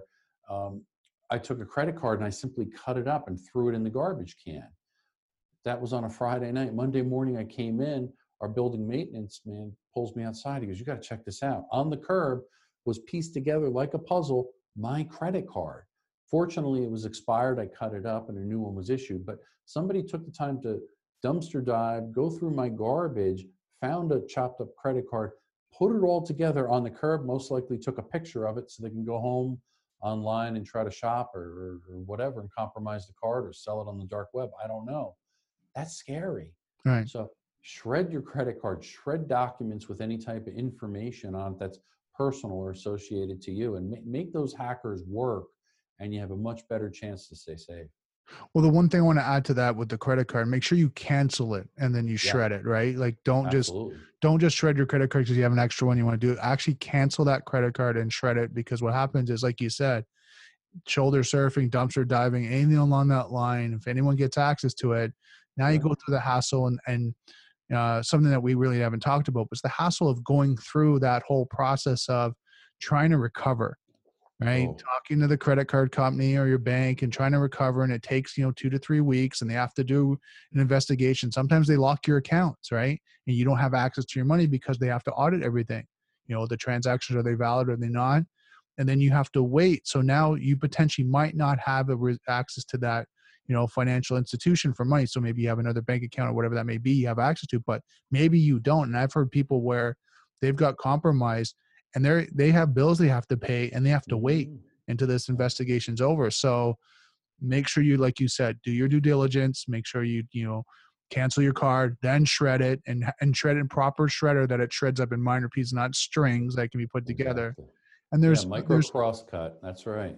Very Exactly. important. And there's also for companies there's actually companies out there that do shredding for you Mhm. right? They have services for you. So if you got a lot of paper documents you're not green and you have a lot of paper documents there's companies out there that will come and shred everything for you including your hard drive. And that's i was going to add that because i know one of the things you talked about is the battle over data you know destroying your hard drives properly right some people leave and i've seen this in being in it previously is they'll leave their old computers or they'll take them to a recycling and it's just the full computer ram their hard drive everything's Mhm. there so you can pull that hard drive and you know there's a lot of tools now that you can just recover the data even if they've erased it or formatted the drive you can recover it Yeah, and, just to add to that, think about um, fax machine, copier, and printer. Same thing. There- there- There's there's memory in there. You put it out to the curb. You bring it to the recycler. You run the risk of any document that you copied or was faxed in there. If it was, you know, a, a payroll or credit card information, social security numbers, the whole gamut, that could be out there in the wild. So there's actually a, a market uh, for people buying old printers and things like that just to see if they could uh, steal information off it and compromise it that, that's laying there dormant in the memory. I worked with a colleague who talked about a printer that they went in, they were doing a pen test, and they actually went through the printer's cache and they ended up printing the CEO's information, and it was bank account information, uh, his, re- his estate information, like everything they got, and it was all the C- uh, the CEO's information that I guess he was printing out to to give it to his lawyer, whatever that may be. But they literally went through the cache of the printer and they did that. I know uh, years ago, I, I, I went to HP in Canada and they were doing a security uh, conference and talking about their new solutions. And they were already seeing that this was an issue that printers, one, could be compromised and, and malware could be installed and, and that could be an access point. And two, the data on the actual printer's copies and that could be accessed. So they were Mm. already looking at that. And they did a whole, I don't know if you saw the YouTube videos, uh, The Wolf. Yeah. Did, did you see that? Yeah. Yeah, so you saw like uh, the wolf videos are going on on how they were compromising these devices. shows you step by step how easy it is to do. And I, in fact, I did a, uh, it's probably a year ago, I did a whole series of blogs on um, printer security and all the steps that people take. And, and it's amazing how easy hackers can really uh, use that to their advantage. It's something that the average person goes, What are you talking about? There's nothing in there. There's no hard drive. Guess what? You got memory in there and it's very easy to access. And um, it, it, it's a problem that's not going away anytime soon. Fortunately, the newer generation of printers that are being designed, there's encryption in there and there's some great improvements. But for, for the average small business that's got a network shared printer, they probably haven't upgraded in, in a number of years. And there's a lot of vulnerabilities in there. So think before you toss it. Yeah, ex- exactly, and make sure it's destroyed properly. And then Yeah. look at things like tools like the, the golden image and all that. There's there's you know things that now like I saw with HP where they have the golden image. If anything's modified or, or changed on that printer, it'll actually reinstall, right, and will go back to its own factory settings. So if any malware or anything like that, it actually cleans it out. So they're doing their due diligence. I'm sure other printing companies like Xerox and all those guys are, are doing the same thing. They're working on that. But like you said, something to really look at. You know, you can't let any device go. Uh, and I think you mentioned you're talking about kind of the Internet of Strings. Mm. Talking about that for companies, you know, what's your thought about the Internet of you know things or strings and all the devices now that are going into companies?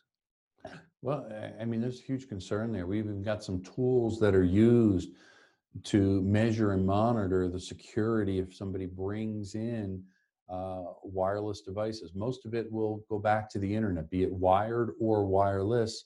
But more and more, we are attracted to things that are wireless. I look at the Nest in my home. Mm-hmm. It's very common. You, you look at the Ring doorbell.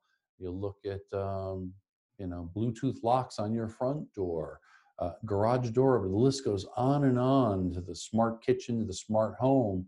We, we embrace these things, these technologies, and we love them. And now it's starting to happen. What? It's coming into the businesses as well. So everywhere we go, billions upon billions of Internet of Things devices are being plugged into the internet, but they're not always secure. Um, I, I, love the cameras myself. I've got a second home. I have a bunch of wireless cameras that I get alerts on my phone. I can pan, I can zoom, I can record, I can listen in. It's great.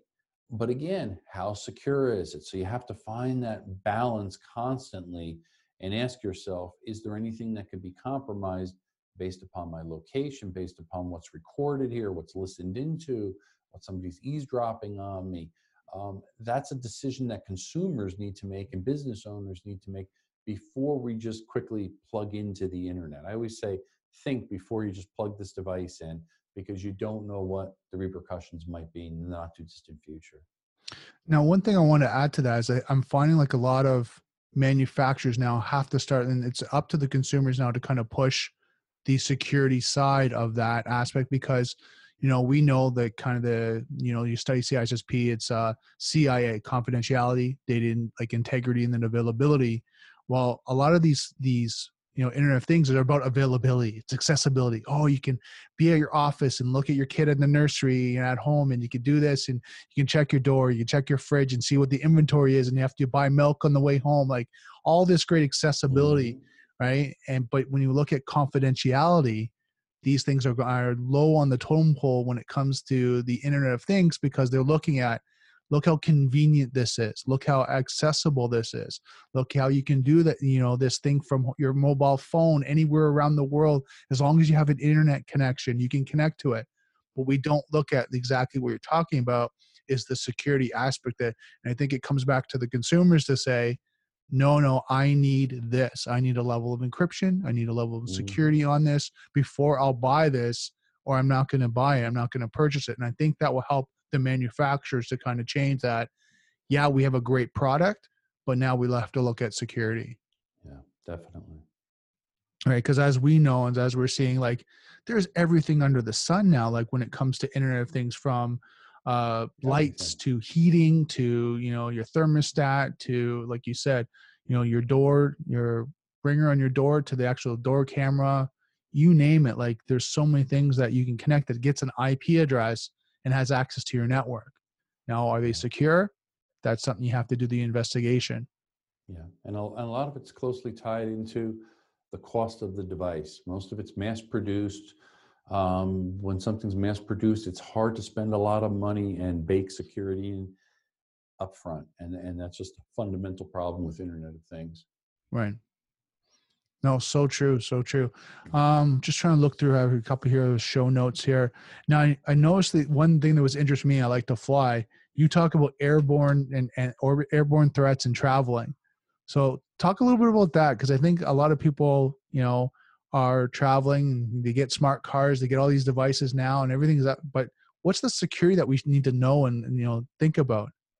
Well, I think one thing that really kind of uh, scared me recently. My wife got a car and it had some miles on it and i was doing the bluetooth syncing with it and i looked and i said wow there's 10 other people's phones in here.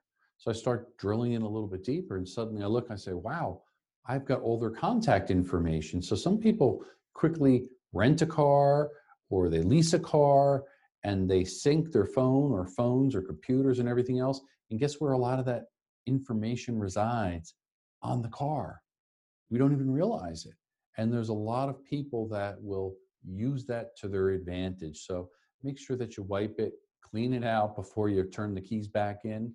Um, otherwise, you're going to have problems. It, it's as simple as you turn a car and you program your garage door opener, and I've done that. You turn your car, make sure that you wipe it out so the guy that gets the car next doesn't hunt you down, socially engineer you, and open your garage, rob your house.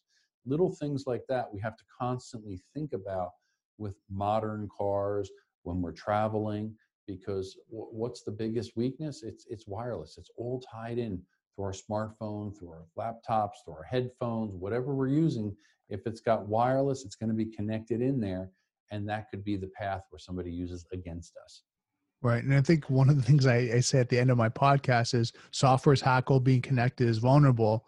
Right. And you kind of prove that point right there is, you know, we, and then there's been several YouTube videos where they've actually shown people at other locations compromising a vehicle and driving it, turning on the lights, turning on the radio, turning up the heat, doing all that.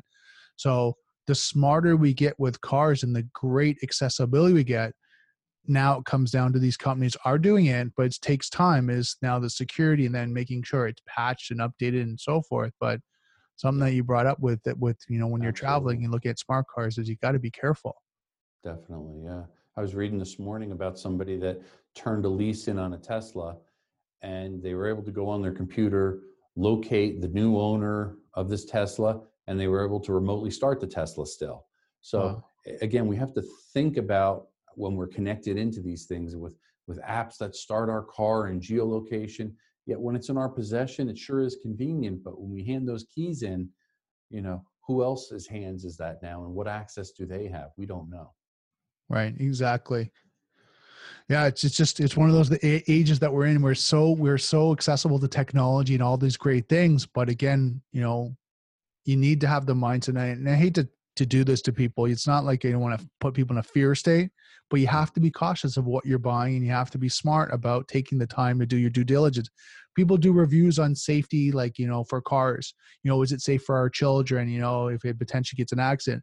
But now, part of your research has to be is it secure? Is it technically secure? Can it be hacked? You know, what data and information is taking?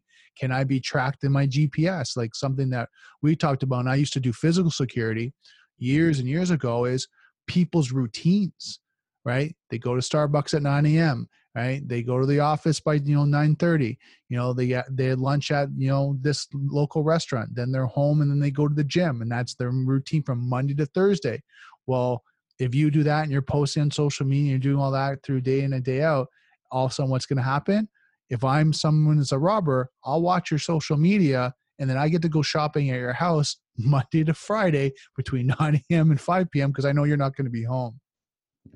Right. So, you know, you got to be safe on what information you're letting being collected and the routines and everything you're doing. So, just kind of that is very important to take a look at. Now, I know with your book, you do a lot of talks and presentations, and I, I have a couple questions for, just for myself. Is you know, when you're doing your talks and presentations, what's the feedback you're getting from your audience? Well, I get some great feedback, and usually just about every presentation, I have a Q&A session either during or after. Um, and I think the, the parts that, that, kind of intrigue me the most is what topics do they want to hear more about or do they ask the most questions about? Probably the last uh, 10, 15 presentations I've done, there's some commonality. People want to learn more about skimmers uh, gas pump skimmers, ATM skimmers, how they can keep their credit cards safe, which is nice because we provide products that allow um, law enforcement to detect and remove the skimmers. So that's always exciting. So I get to share a lot of different stories and, and, and the technology that hackers use and cyber criminals use uh, to try to steal our credit cards. The so, other area that so let me ask you about that first before you yeah. move on. So talk about skimmers. So uh, yeah. Uh, they're the devices that go on top of like a bank machine, like a credit card, like a, a debit machine, or you know at a gas station, right? Is that what you're talking about? Yeah, absolutely. And, and when we think about a gas pump, uh, the big problem with the millions of gas pumps out there is that there's about six common keys to open up any of the gas pumps that give the hackers, the cyber criminals access to the point of sale where our, our, credit card goes in. What they simply do is put a skimmer in there. And what a skimmer really is, is it's another read head that reads the magnetic stripe on the back of your card. So even if you think that, oh, well, I've got a new chip and pin credit card that I'm buying gas with, guess what? It still probably has a mag stripe on the back. So when your card's inserted in the machine, a skimmer with a second head will read that track one and track two data and get your credit card information. They can then take that, go home, the thieves, and burn a new card and go shopping your name. The problem is old school skimmers used to be something that you could physically see or you could see the machine was altered. So there's kind of a misconception in the industry. Jiggle the plastic bezel, and if it's loose, there's probably a skimmer in there. That's true a number of years ago. Now, more and more, cyber criminals are going inside the machine. They open it up and they place a Bluetooth skimmer in there, and there's a connector that plugs into the top of where the credit card is accepted. They go back and lock the machine takes less than 15 seconds and they're in business. What's the advantage of that? From a cyber criminal's perspective, they don't have to go back inside the machine ever again. They're getting power to the Bluetooth skimmer. Every time a card's put in there, a copy of it gets stored in memory, and then the criminal pulls up within 75 foot proximity and can now download all those stolen credit cards, go home, burn them, and again, they're in business. So, huge, huge problem as fast as they're removing skimmers, more skimmers are being put in. So it's again a cat and mouse game going on. We developed a unique tool, it's called a Blue Sleuth, which is coupled with a direction finding antenna. And we have the ability to alert the users, law enforcement, or national weights and measures, or the station owners immediately if a Bluetooth skimmer is inside of the gas pump. And we can hone in on it with our direction antenna and look at the signal strength increase as we get closer to the target and they can quickly remove those skimmers. So it, it's a really effective tool and the problem is unbelievable. It's estimated billions of dollars in credit card fraud are the result of just skimmers being put in gas pumps. The corollary to that is, is ATMs. The top of the ATM, there's common keys for each manufacturer, so you could change the paper and this and that and have access to it the bottom is very secure because there's a safe that holds all the money in an ATM. There's not much security at the top. Well, the bad guys, cyber criminals go into the top, and again, they place Bluetooth skimmers inside there, lock the ATMs, and take off. And again, they're compromising your credit card or debit card information. And if it's debit card, often they'll tie that in with a tiny Bluetooth pinhole camera that as you enter in your secret code, they just recorded it with their pinhole camera, barely discernible at, at most ATM locations unless you really look around carefully. So, in both those worlds, stealing of credit cards and debit cards are unbelievable. So people always ask me, well, what do you recommend? Don't use a debit card. Uh, don't use a credit card. Be careful where you use it. Um, be very suspicious about it. And where you can, use digital wallets uh, Google Pay or Apple Pay, that's what I recommend. I use Apple Pay where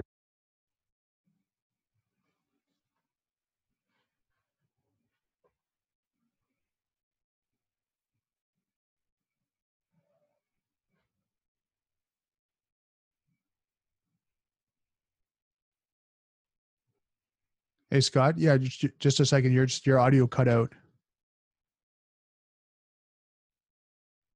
Do you do you have a battery on your?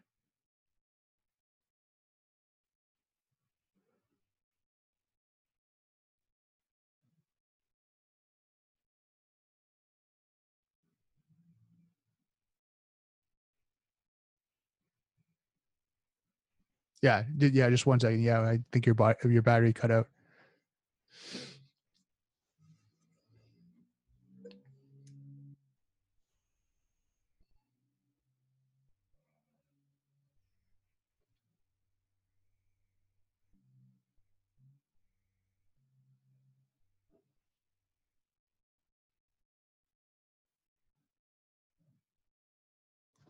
How was that? Do you hear me now? Yeah, there you go. okay. Sorry about that. No, not a problem. Yeah. So that so you were saying about the the uh the readers? Uh yes, I'm trying to remember where I was there. The readers.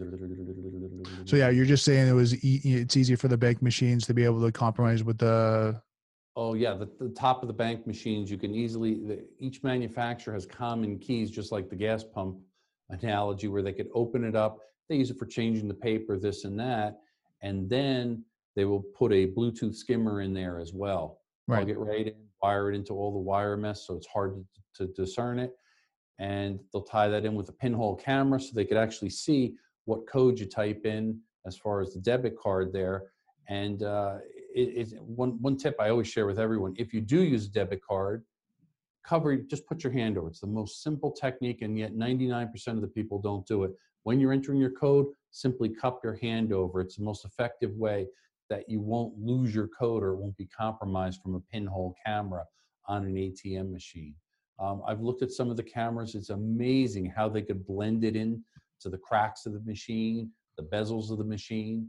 Um, and, and, it's just, they're vulnerable. They're low cost machines. There's not a lot of security.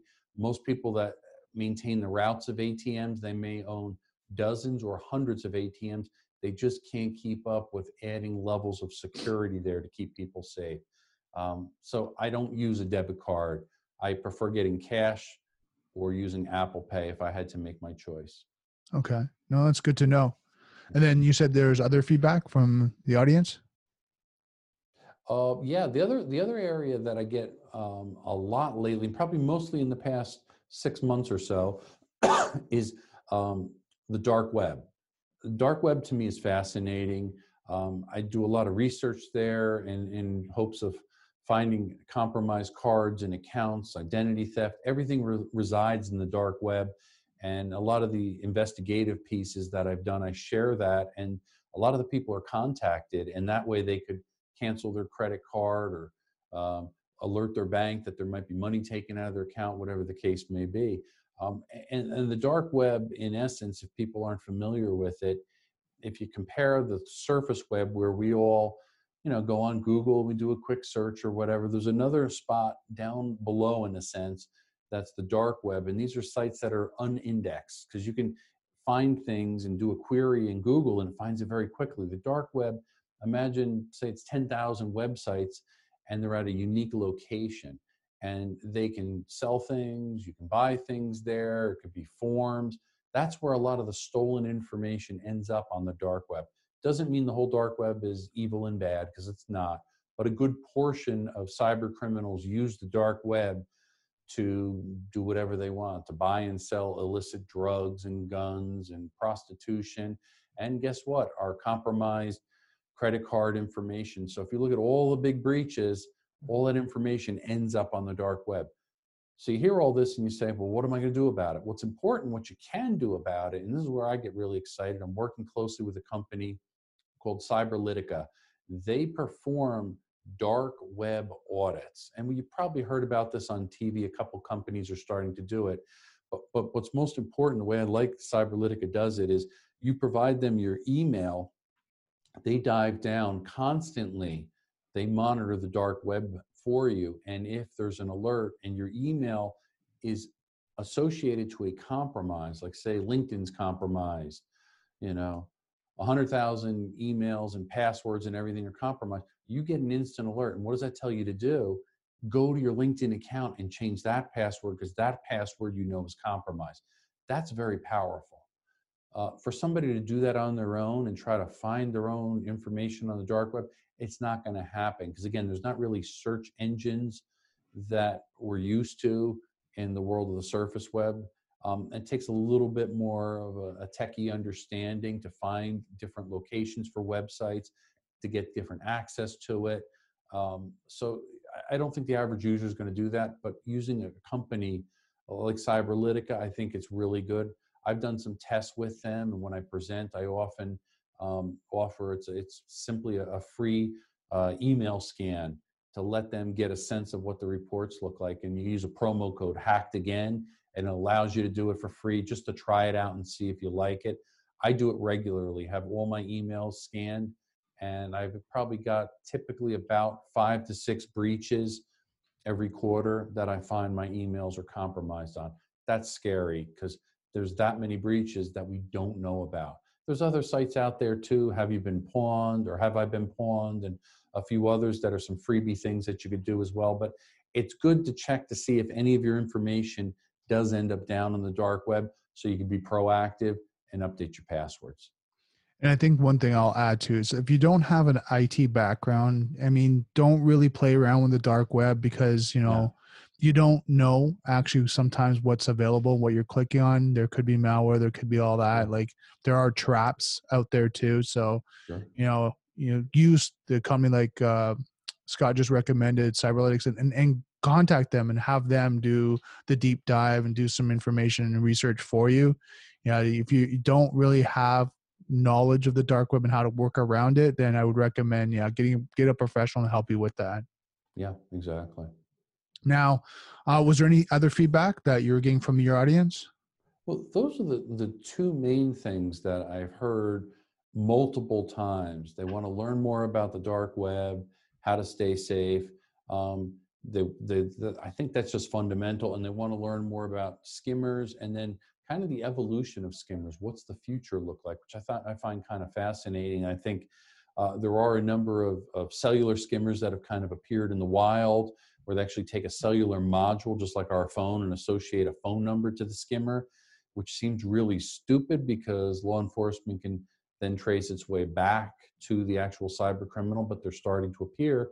So if you think about it, you could be on a, on a beach in um, you know the Bahamas, sipping a pina colada, collecting credit cards, and you could have that credit card sent to you through a cellular modem, through the cellular WAN, wide area network. Pretty amazing technology that the hackers are using. And I think that's kind of the element I'm learning more and more. Even though people are fundamentally the problem in the world of cybersecurity, hackers do a fabulous job of sharing information, sharing it through videos, training, online forums in the dark web. There's a rich wealth of information that they freely share how to hack and how to steal money. And yet, if we look at the good guys, law enforcement and the government and everything else, we don't do a great job of educating and sharing as we should. Right. So the more information that's out there, great shows like yours. What I'm trying to do too is educating people to, to you know cyber best practices and awareness. That gives everybody a fighting chance, but more has to be done for sure. For sure, and I totally agree with that. Now, I know you've got you've got a lot on your plate. I mean, we were talking just before the show. You're running your business. You're doing talks and presentations. The news is constantly asking about your insight of kind of what's going on with cybersecurity breaches. You know, you wrote two books you know, do you have anything else that's coming up? Anything coming up for 2020? Uh, absolutely. I've been, been working nonstop. Uh, book number three, uh, Senior Cyber. It's going to be coming out later in 2020. Uh, uh, dealing a lot, trying to just educate friends and family. And I'm noticing one area that uh, cyber criminals are really targeting, and it's the seniors, the elderly. They're a little more naive. They're a little innocent more innocent. They're, they're a little more trusting than certain generations. And I'm trying to provide some very high level practical tips. Yes, the font's bigger, so it's easier to read, but these are action items that seniors can take so they can feel comfortable using mobile devices, going on the internet, and, and being safe and not feeling um, like they're going to be victimized. And I dive into some different phone scams, email scams, phishing attacks, a whole wealth of information. But again, I try to, to share it in a very simple format that doesn't make them feel that they're they have no power and they shouldn't use technology. Hopefully they can feel empowered, they can embrace technology and they can enjoy the internet and everything else about it and not feel like they're going to be scammed. So it's been fun doing all the research on it.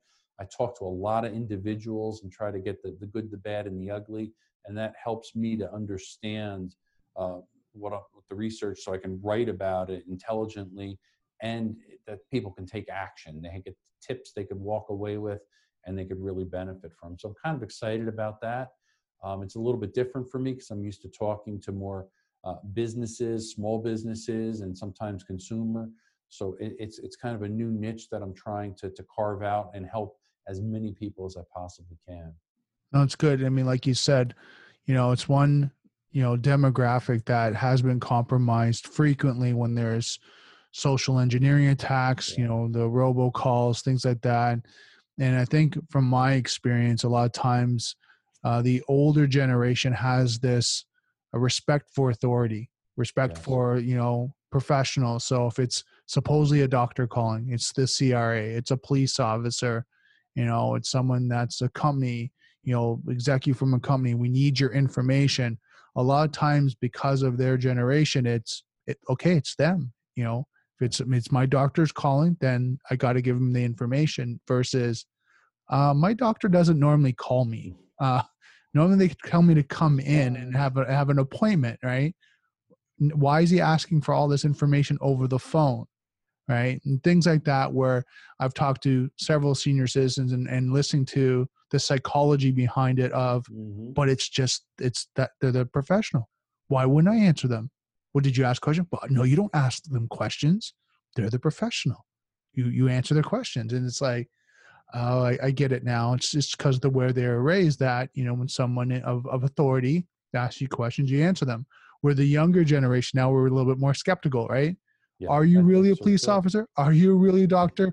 Hold on, validate what you who you are. Let- Let's see, right? And and I mean, in this day and age of being connected, it's something that we have to do. Yeah, yeah. In So- fact, I even even share that kind of a similar analogy, talking about the telephone.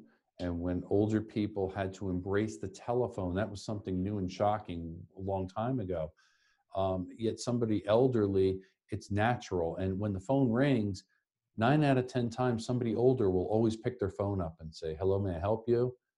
Somebody younger, they won't touch a telephone at home. They don't even know what it is. They have a smartphone they don't look at it they just look at the caller id or they text so different generations handle technology very different and so if you look at a lot of the phone scams the irs and uh, you know aarp and a lot of the other ones that are going on out there.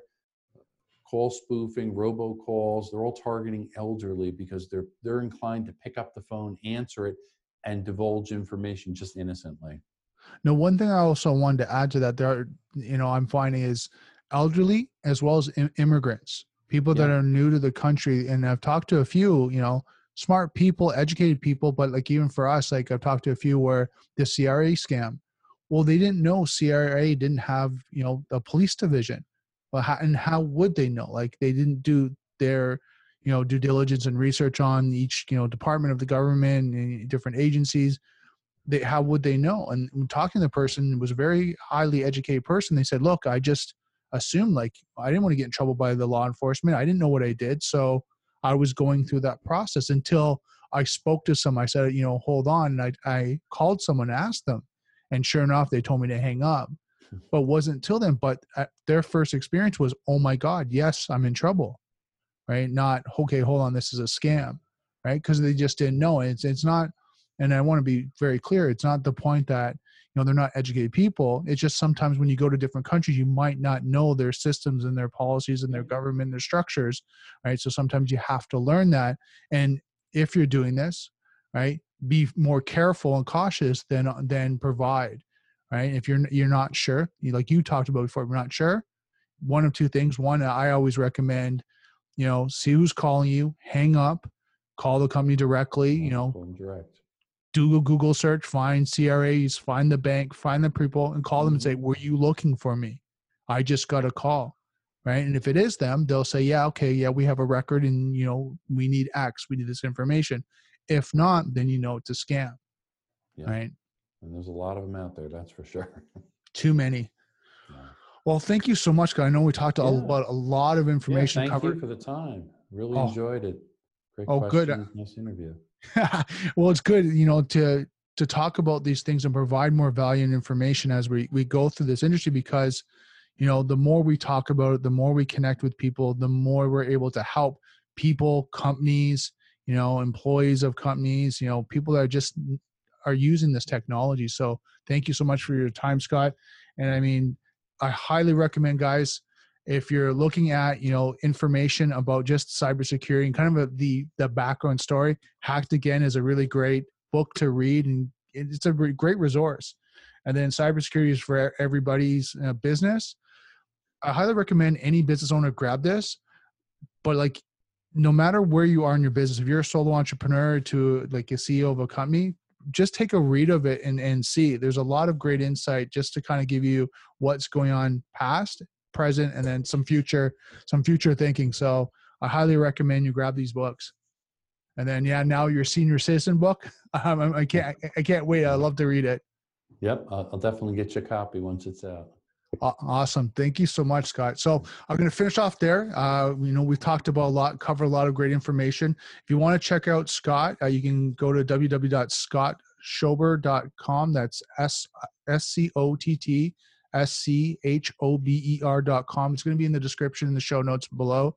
Uh, he's got a whole bunch of so- social media sites, Twitter, LinkedIn, so you can check him on out there. Uh, Instagram. I know Scott, you have a podcast. Is that correct? Yeah, I have a little segment. What keeps you up at night? Where I it's about a two three minute segment, and I share uh, different cyber experts what their cyber fear is, and and they kind of open up and share their fears with me, and a fun little segment, and we have a great time with it. Now, can they find that on your website? Yeah, you can find it on my website. They're all listed there, or go on YouTube. There's a, a dedicated YouTube channel I have there, and uh, I've probably got at least uh, 40 to 50 episodes that are already up there, and I got more coming out soon. So it's kind of a fun segment, and short, and uh, and you learn a lot in the process. So each segment, just try a little takeaway you learn. Awesome. Well, yeah, guys, check out Scott. A lot of great information. He's really kind of a leader in the the cybersecurity field, helping people stay protected. So I'm going to end the podcast there. This daily cyber. Thank you so much. And I just want to remind you guys: don't forget, software is hackable. Being connected is vulnerable. I'll see you next daily cyber.